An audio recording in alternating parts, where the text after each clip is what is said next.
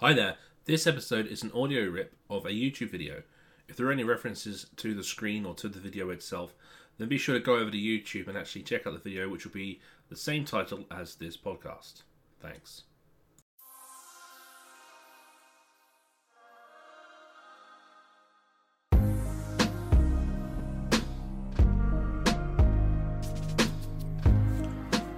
Okay, so welcome back. Now we're going to start with part one, which is scope, object, and fundamental principles. So this means what is within the range of the book. Scope, does the book apply? Does it not apply? Object, what the book's going to do. Fundamental principles, how it's going to do it. Simple as that. So there will always be let's let's remember that the you know the exam is in order. All right, so I said in the introduction video, I'll mention the exam if needed. This is where you're going to start in in this area. So, with regards to scope, we've got 110.1 general, and it just says regulations apply to the design, erection, and verification of installations such as those of, and then there's a long list. So we have we have residential, commercial, industrial, medical, prefabricated buildings, low voltage generating sets. We've got outdoor lighting. We've got caravans. Um, if again, if you're familiar with the regulations, then it's it's it's basic systems plus special locations, really. Okay. The um the new one for the 18th edition obviously is this very this one at the bottom I'm actually in the way of the um the onshore units of electrical shore connections for inland navigation vessels but these are all types of electrical systems that are inclusive of the scope of BS 7671. Yeah? Now, it also then has 110.1.2. This says the regulations include requirements for. So instead of types of system, this is types of circuits. So it's you know um, not types of system, types of environment. This is types of circuit itself. So it applies to circuits up to 1000 volts AC or 1500 volts DC. Okay. It's for circuits other than internal wiring of equipment operating at voltages exceeding 1000 volts and derived from an installation having a voltage not exceeding 1000 volts. So we can supply a circuit that achieves a voltage over 1000 volts, but the wiring system itself supplying the equipment shall not exceed 1000 volts AC and 1500 volts DC. Because that's when we go in the def, in the wiring regulations from LV to beyond, so HV, I guess you could say. It also has wiring systems and cables not specifically covered by the standards for appliances. So if you have a piece of electrical equipment or an appliance with no applicable standard, then this can come into there. All consumer installations external to buildings, fixed wiring for information communication technology, and additions alterations. Okay, so those are the types of circuit as well that are inclusive of scope. So that's that's that's scope. Is there's a, a general list there. All these types of systems are inclusive, and a type of system. Now we also have 110.1.3. Now, what 110.1.3 is about is where generally BS 7671 is applicable, such as selection and erection, wiring systems, methods of erection, commissioning, things like that, protection even. But, it says here, generally, but in certain cases, they may need to be supplemented by the requirements of recommendations of other British or harmonised standards, or by the requirements of the person ordering the work. So, by them being supplemented, it means the BS 7671 may need some support from a finer area that will have either more technical regulation, more technical information, more technical standards, or just a coverage of scope not covered in BS 7671. So, some examples here. Oh well, here's the obvious one there. Emergency lighting BS 5266. So when we think about emergency lighting from RBS BS 7671 perspective, it will tell us about the wiring system needs to be segregated from all other lighting and power. It will tell us that the wiring system shall not go through an explosive, uh, an area that's um, expo- you know, exposed to explosions, but sh- should also not go through a fire area. It'll also tell us that there's a classification, so a, a change over time, you know, medium break, no break, very short break. It'll also tell us that, that there's um, you know that there's sources of safety services, you know, primary cells, batteries, and things like that. When it comes to BS5266, there's more information, and that's with regards to duration, due to time, due to lux levels, due to space, due to passing width restrictions. So there's a lot more into it that you need to, if you're involved in emergency lighting systems and you're doing a design of emergency lighting systems, the range of BS5266 is very important. And so they supplement BS 7671. And if you look at the other standards here, we've got um, explosive atmospheres, fire detection and alarm systems. We've got this is one. This is what I do uh, other training in the temporary electrical systems for events, entertainment, and related purposes. BS seven nine oh nine. Now, many electricians install temporary systems for clients to run events or to run an exhibition or whatever. Sometimes with little to no idea about BS seven nine oh nine because they've not looked for it or they've not been made aware of that. Uh, but BS seven nine oh nine gives us types of cabling um, for example, uh, Arctic Blue, you know, not allowed that in BS 7909. It'll have to be H05 or H07, especially if outdoors. It'll give us um, it'll give us proper um, certification. For example, in BS 7909, there's a requirement with inspection testing for you to verify the respective short circuit current at the final point of utilization as well as the as the um, ex, you know the the earth fault loop impedance. So there's additional test requirements. There's also selectivity requirements with numbers of RCDs needed at different positions within the the um, the uh, the ICUs and the other terminology that they have in uh, BS 7909. So there's there's a there's um, a tighter level of control and a much tighter level of certification, and there's dedicated BS 7909 certification. It's not BS 7671 certification. There's a dedicated certificate type in there. And if you aren't familiar with that, you need to obviously seek further understanding or technical information on that one. But if you ever put in a temporary supply for a client, then you want to have reference to that standard there. So those are supplementing BS 7671. They're supporting it. Okay, so we had the inclusion of scope, we then need an exclusion. So that's 110.2 what types of system are not included. So we've got distribution for electricity to the public. Um, we commonly refer that to ESQCR, the Electricity Safety Quality Continuity Regulations. We have motor vehicles, ships, offshore installations, aircraft, mines. These are higher risk environments, tighter controlled environments, or maybe they're environments that go around the world internationally, like ships and aircraft. So they have their own technical standard um, instead of having you know compliance with a certain country in the world. So you can see how you can easily get a, a, question with that with regards to inclusive and exclusive. So one of these would be mixed in with the other. We then have 113.1 equipment. It just says regulations apply to items of equipment only so far as selection and application of the equipment in the installation. It does not deal with the requirement for the construction of assemblies. So there's a whole different array of BS standards for manufacturing.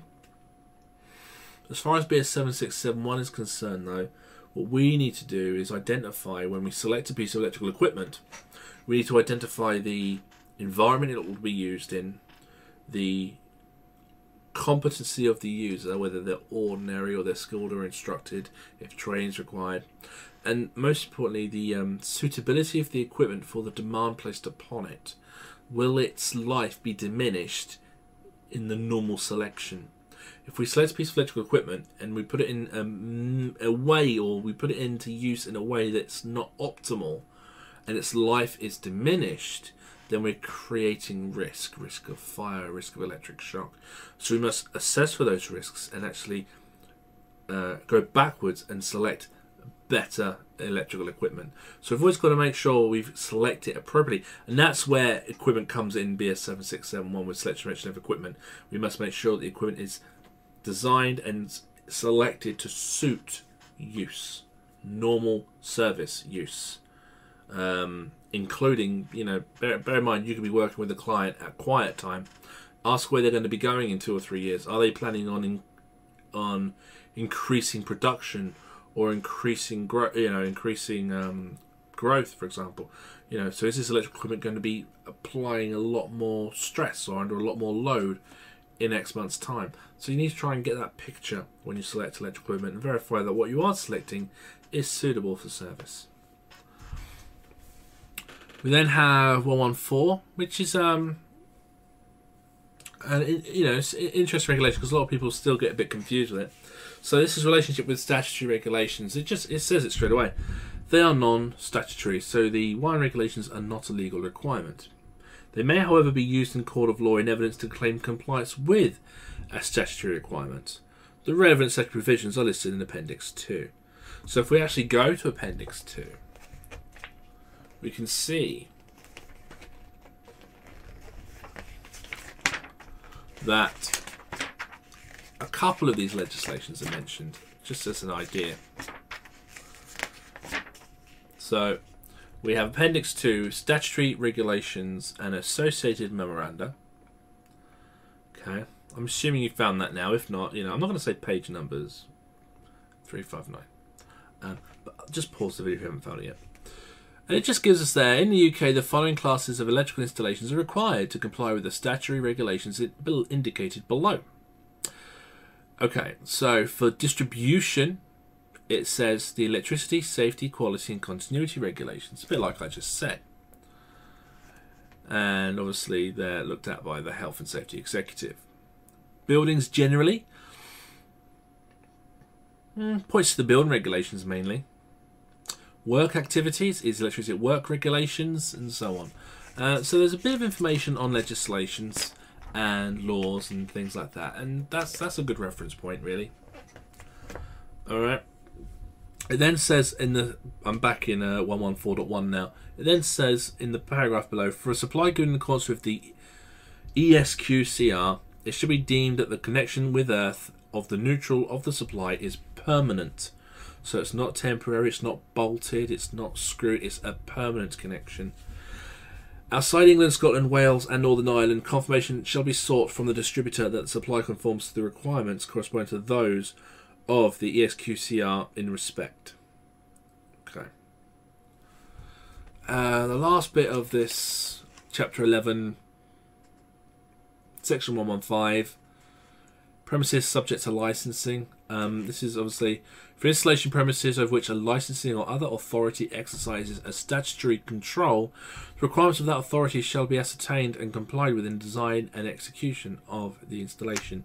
I've experienced this in a number of ways. Um, as an installation electrician, I experienced this when I worked at a high security um, hot hospital where uh, the patients were um, vulnerable.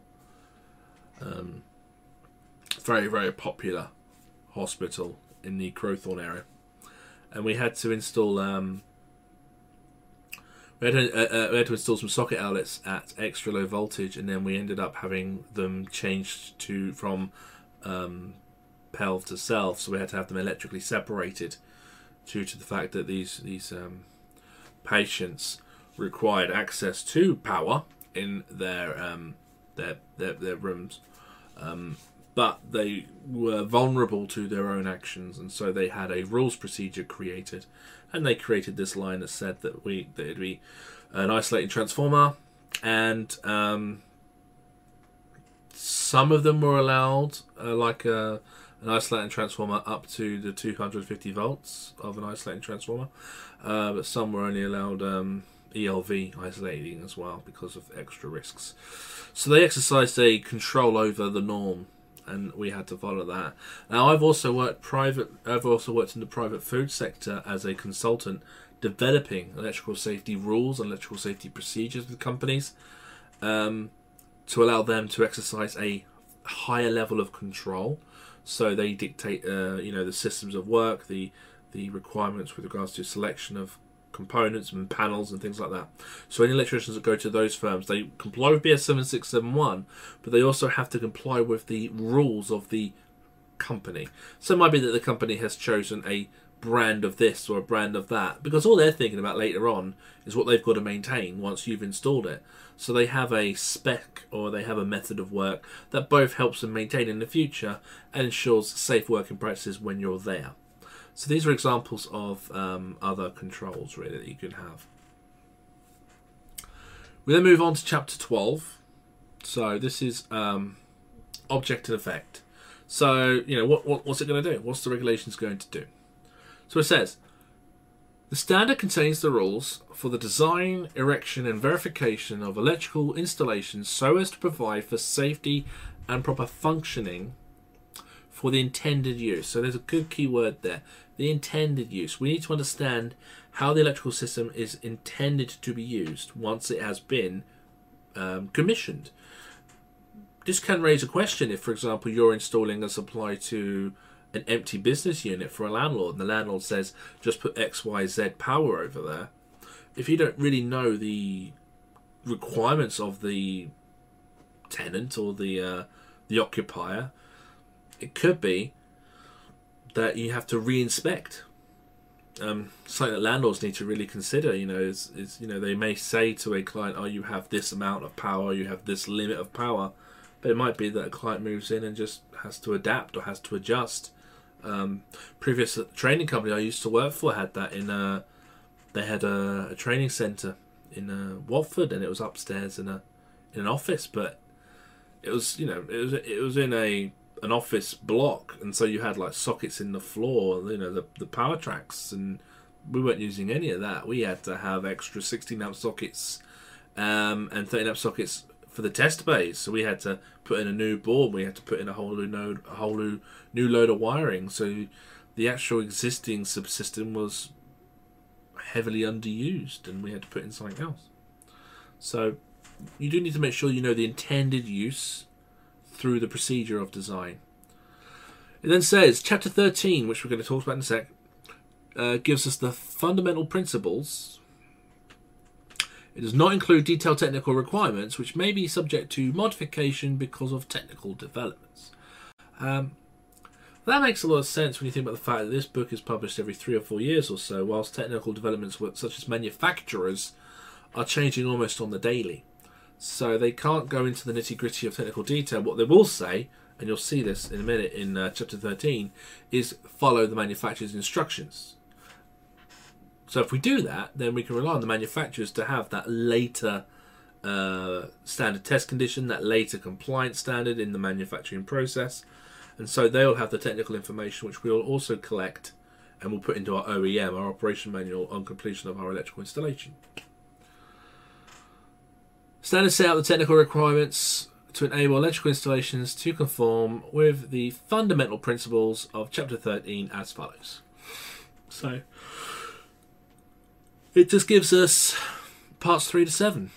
So, the assessment general characteristics, followed by the protection for safety, followed by etc. etc. I kind of covered this um, this um, process in the introduction video, but it covers it throughout.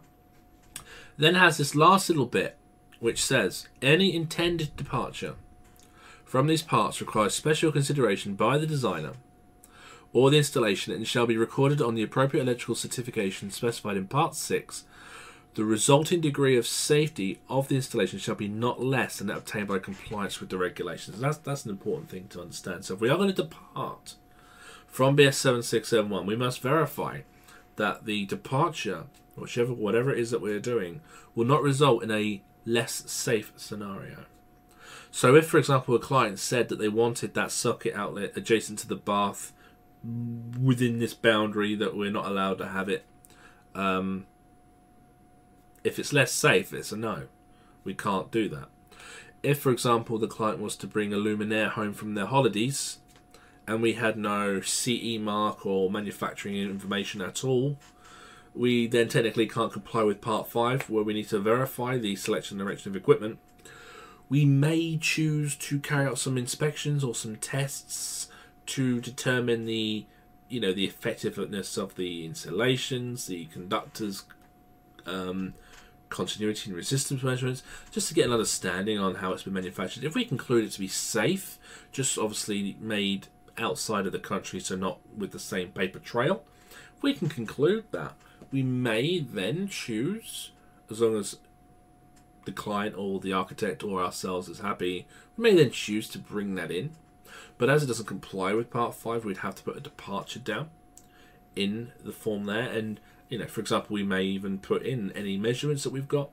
We may recommend at the interval of periodic inspection that this luminaire is not allowed to be sampled and it must be inspected.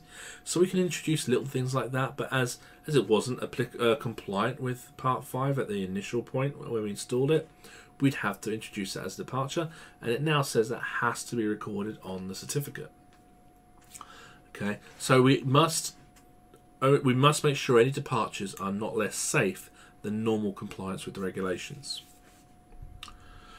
We then are introduced to chapter 13, the fundamental principles, which is basically a way of saying what are the basics, what are the must have basics of BS 7671.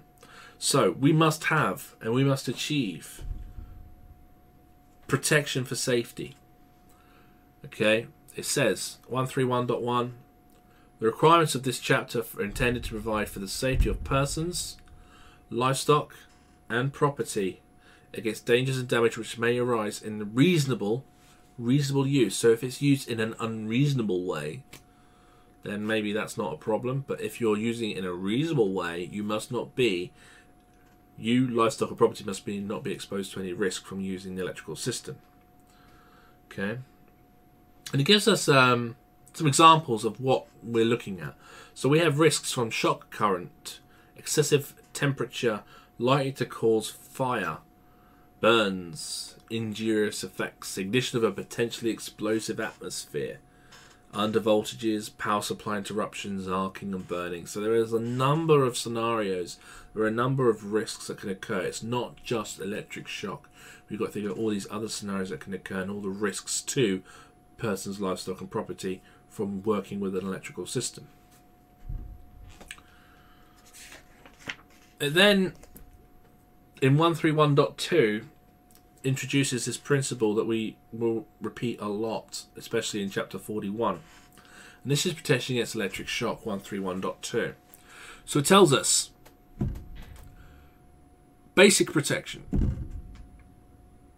Persons and livestock will be protected against dangers that may arise from contact with live parts of the installation. This will be achieved by one of the following methods. So, preventing a current from passing through the body of any personal livestock. How do we do that? Insulation, barriers, obstacles, placing out of reach. Or limiting the current which can pass through the body to a non hazardous value. Okay, so isolating transformers, extra low voltage lighting, uh, sorry, extra low voltage supplies, having safer voltages, touch voltages, bonding. Uh, but basic protection, we're actually thinking maybe about electric fences kind of thing. High voltage, very low current. The current is limited to a non-hazard value. Okay, so when we think about basic protection here, what it's saying is we insulate it so that we cannot receive electric shock. If we do receive electric shock, remember this also complies to livestock, we need to make sure that the electric shock isn't going to create harm. So we limit the current to a non-hazardous value. And whilst electric, you know, whilst electric fence is bloody earth, the current is deliberately small enough to not harm the animal. Okay, just throws them off. So that's how basic protection is achieved. So from from our everyday principle, we're looking at barriers, enclosures, obstacles, placing out of reach. What stops you touching things that are live? Yeah. Um, So that's the basic, but we also need to think about what, what could happen in a fault scenario. So we have fault protection to go with that. So, fault protection persons and livestock shall be protected against dangers that may arise from contact with exposed conductive parts during a fault. This protection can be achieved by one of the following methods. So, preventing the current resulting from a fault from passing through the body of any person or any livestock, limiting the magnitude of the current from the fault to a non hazardous value, and limiting the duration of the current to a non hazardous time period. Okay, so preventing a current from passing, uh, resulting from a fault from passing through the body of any person or any livestock. So we have obviously typically um, double insulation. So if there is a single fault condition, there's another layer of insulation. So fault current will not find a way outside of that class of equipment to the person. Similarly, with class 1 items or anything like that, we'll have the ADS process. We'll have the earthing the bonding present. We'll take that current away, removing that exposed live part. But we have to combine these next two for that. So bonding is going to lower the potential.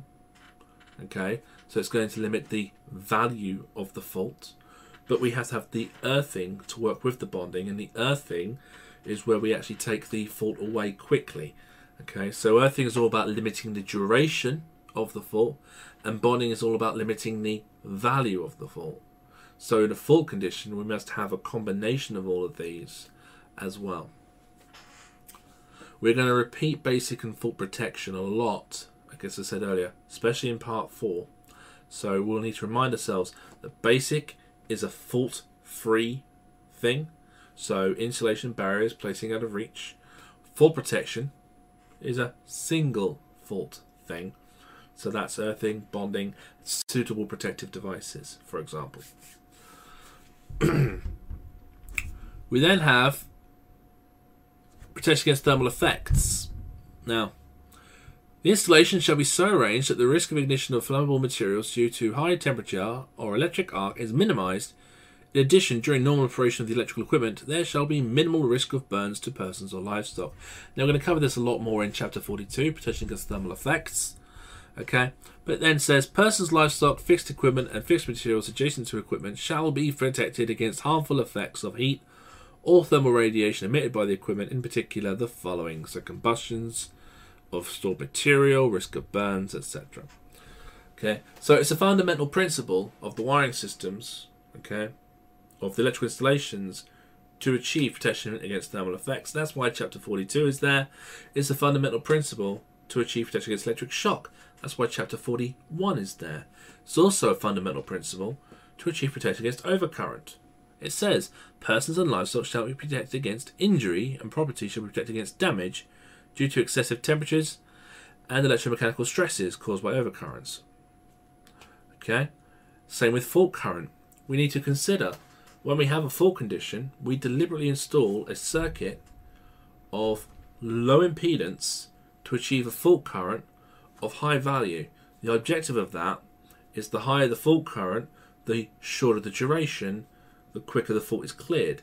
What we need to consider, however, is when we achieve these low impedances to achieve these high currents for short duration, this high current for this short duration, can the live conductors operating limiting temperature, their insulation, tolerate this increase in current for this duration?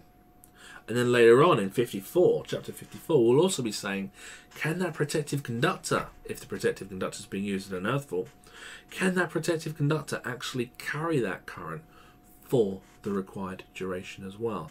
So we'll look at the thermal um, gains and we'll look at the electromechanical stresses during fault conditions. Two different areas, and that's protection against overcurrent and protection against fault current. We'll cover that one in chapter 43 later on. It also says then protection against voltage disturbances and measures against electromagnetic disturbances, and that's chapter 44. So we've got to consider any disturbances in the voltage, either a loss of voltage, a over voltage, an over voltage of manual cause, such as introducing a load that's large in inductance, such as a motor, Or it could be an overvoltage of atmospheric origin, such as a lightning strike. It could be an undervoltage where you've lost a phase uh, on a three phase motor, for example. So we've got to consider the potential losses or gains in voltage and the risks on equipment that comes with that. And we'll cover that in chapter 44. We then move on to 132, which is the design. So let's let's remember that this is a fun, this is um, telling you the basics requirements, and we're going to cover all of this stuff in a lot more depth as we go through parts four and five. So the design it says the installation shall be designed by one or more skilled persons. We'll talk about the skilled person in the part two video to provide for the protection of persons, livestock, and property in accordance with 131. We've just looked at that. And the proper functioning of the electrical installation in the intended use. Okay. Characteristics of available supply or supplies. So it gives us. Right, so we're going to go through these different regulations very briefly because we're going to repeat them as we go later on. Information on the characteristics of the available supply or supplies shall be determined by calculation, measurement, inquiry, or inspection it depends on what you're looking at, really, doesn't it? Um, you know, you can inquire some things, you can calculate some things, so it's just it's just a, an overall. So the following characteristics shall be included in all documentation: the nature of the current, whether it's AC or DC, purpose and number of conductors, so number of type of live conductors, protective conductors, the value and tolerances of the voltage, the frequency, the maximum current allowable, um, which is an interesting term. Uh, prospective fault current and external earth fault loop impedance. You may know that as the ZE. Protective measures inherent in the supply, such as earth neutral or mid-wire. And particular requirements of the distributor. So obviously we need to understand how the supply is distributed. We'll look at the earthing systems in part 3 but obviously if it's a TNCS system we will remind ourselves quite a lot later on that whilst that's a very popular system in commercial industrial systems these days there are restrictions on the use of PME and PEN conductors uh, with certain types of electrical systems. Nature of demand 132.3 the number of type of circuits required for lighting, heating, power, control, signaling, communication, and information technology shall be determined from the knowledge of the location of points of power demand. So, you know, ask the client, where's this stuff going? Loads to be expected on the various circuits. Daily and yearly variations, that's important. So we mentioned this earlier on, you know, you know, uh, is there a variation in the load? Are you there at quiet time? There's going to be a lot more demand later on. Any special conditions such as harmonics, requirements for control, signaling, communication, information technology, and anticipated future demand if specified. safety service and standby supplies, then we'll have to consider the characteristics of the supply and the circuits that are to be supplied by the safety source. So we'll have to consider segregation and compartmentalization. We'll cover that later on in safety services section. The environmental conditions, we'll look at that in chapter 52 or through to appendix 5, but that will also tell us about the, um, you know, it'll give us information in regards to IP ratings, ingress protection, and things like that. Also, it'll tell us about limiting temperatures of conductors and all that stuff. So, the environmental conditions are very important. Also, with environmental conditions, we've got to consider things like um, capability of users and building structure. Cross sectional area of conductors Okay, this comes up quite often in, in um, questions lately. The cross-sectional area of the conductor shall be determined for both the normal operating condition and, where appropriate, for the fault conditions, according to the admissible maximum temperature. So we must understand the maximum limiting temperature of any conductor. The admissible voltage drop.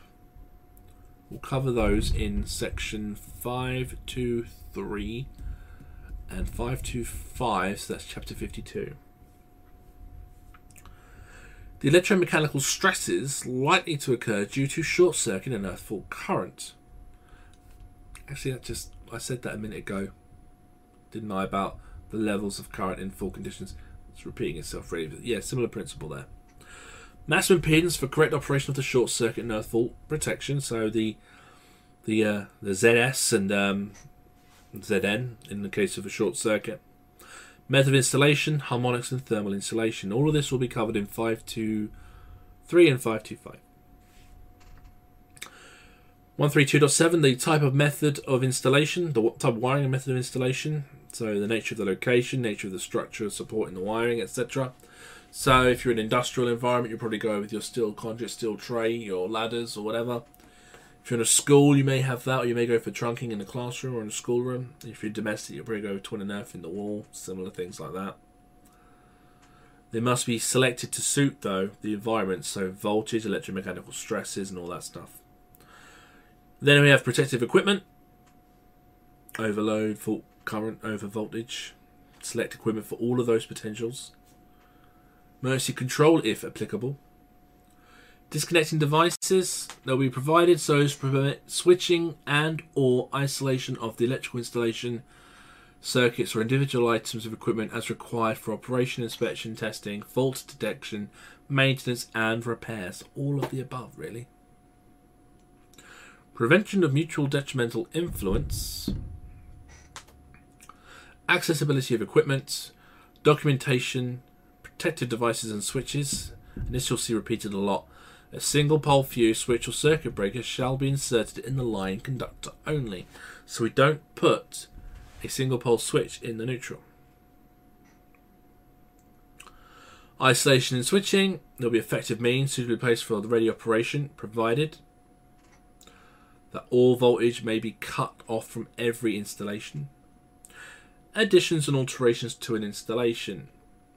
No additional alteration, whether it's temporary or permanent, shall be made to an existing installation unless it has been ascertained that the rating of the condition of any existing equipment, including that of the distributor, will be adequate for the altered circumstance.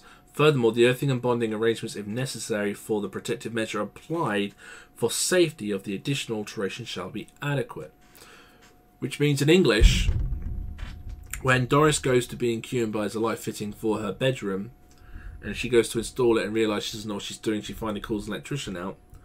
When the electrician realizes that a luminaire is going to go in, it's going to increase demand, going to add demand to an existing electrical system, you're going to then have to consider the additional alteration to the electrical system, and you may then have to decide to go and look for the presence of earthing and bonding under her sink. And she'll then just start thinking that you're kind of trying to pull fast one. Hmm. But we must verify that if we add any demand, any impedances to an electrical system that the existing protective measure, whether it be ADS, uh, double insulation, whatever, is sufficient. Because it must be sufficient. If it's not, and we work on the system by increasing an impedance, even maybe decreasing an impedance, which would therefore increase a fault current, that could be a problem. Um, adding a demand, increasing IB, that increases volt drop any of these things could make the system less safe if it was already not compliant. And we would sometimes have to improve measures to make it compliant for us to do our work.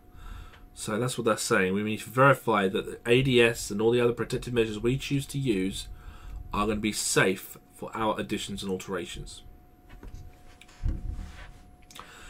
We then have selection and erection of equipment, which tells us Every item of equipment shall comply with the appropriate British or harmonised standard. In the absence of such a standard, though, there'll be a reference made to an appropriate international standard or the appropriate standard of another country. So if they come and they haven't got the standard for the equipment, then you find the standard for where it comes from. If there are no applicable standards, the item of equipment concerned shall be selected by special agreement between the person specifying the installation and installer. I mentioned this a minute ago with the departures. If there is special equipment, it has to be agreed. it then mentions underneath if it is done, it needs to be recorded on the electrical installation certificate specified in part 6. So, yeah, so that's the departure.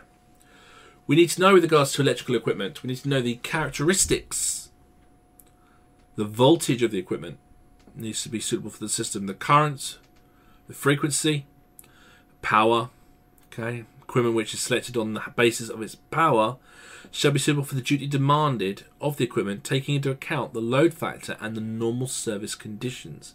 So the expected demand of the piece of equipment. Conditions of the install, prevention of harmful effects, new materials or inventions. This one's interesting. So, where the use of a new material or invention leads to the departures from the regulations, the resulting degree of safety of the installation shall be not less than obtained by compliance with the regulations. Such use shall be recorded on the certificate in Part 6. We then have 134, which is initial verification and erection. And this is very important 134.1.1. I repeat this one nearly on the daily these days, and that is good workmanship by one or more skilled or instructed persons. We'll cover that in part two. And proper materials shall be used in the erection of the electrical installation. The installation of electrical equipment shall take account of the manufacturer's instructions. That sounds easy. Apparently, it's not, but it should be. The characteristics of the equipment as determined in accordance with section 133 shall not be impaired by the process of erection, so the erection of the equipment shall not compromise the requirements of 133.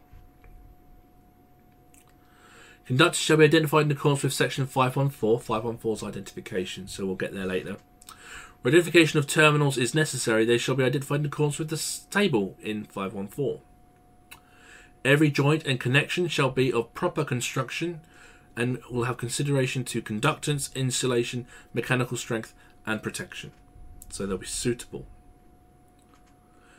The equipment shall be installed in such a manner that the design temperatures are not exceeded. So we need to understand the design temperatures. That's the temperatures, obviously, with regards to the equipment under load, with adjacent equipment under load. This can become a big problem because I see an awful lot of electricians take pictures of their new work, and there's a lot of habit these days where people cable tie their cables all together, and there's grouping. Grouping is becoming a big problem. Um, people aren't understanding design temperatures because maybe they're not being told them. Equipment likely to cause a high temperature or electric arc shall be placed or guarded so to minimize the risk of ignition of flammable materials. We'll cover that in chapter 42, protection against thermal effects. We then have initial verification during erection and on completion of an installation or an addition or alteration to an installation and before it's put into service there'll be appropriate inspection and testing carried out by skilled persons competent to verify the requirements of this standard have been met. So a couple of things from that. You need to be skilled to know that the requirements of this section have been met. So, you know, you need to know the regulations, and you need to know the installations you are inspecting to understand the requirements of that but you must also do it during the erection process. Quite often, a lot of electricians or contractors will have a team that do the install and a team that do the commissioning. Um, this can create a problem because you know you'll end up with limitations or not not verified on new installations. There should be no limitations, no not verified. It should all be ticks or not applicables. And sometimes when we don't allow a suitable inspection during the erection process, there are many things that should have been inspected that cannot be inspected any further. Uh, and that's just unacceptable. Then there's periodic inspection to finish 135. It is recommended that every installation is subjected to periodic inspection and testing in accordance with Chapter 65. So it's a recommendation. Um, the requirements of maintenance in the uh, in the legislation. This is an electricity work regulation 4.2, which tells the uh, the employer to ensure effective maintenance to avoid danger. Fundamentally, that kind of goes in full circle, and the recommendation is periodic inspection and testing. But you haven't got to do it; it's a recommendation, and that's where we're at. We're at the end now of part one. Next video, part two, definitions. I think that's going to be a small one. Uh, I don't plan on hanging around that one for too long, but we'll keep going in the normal pattern. So that's part one covered. Any questions, let me know. But definitions is next.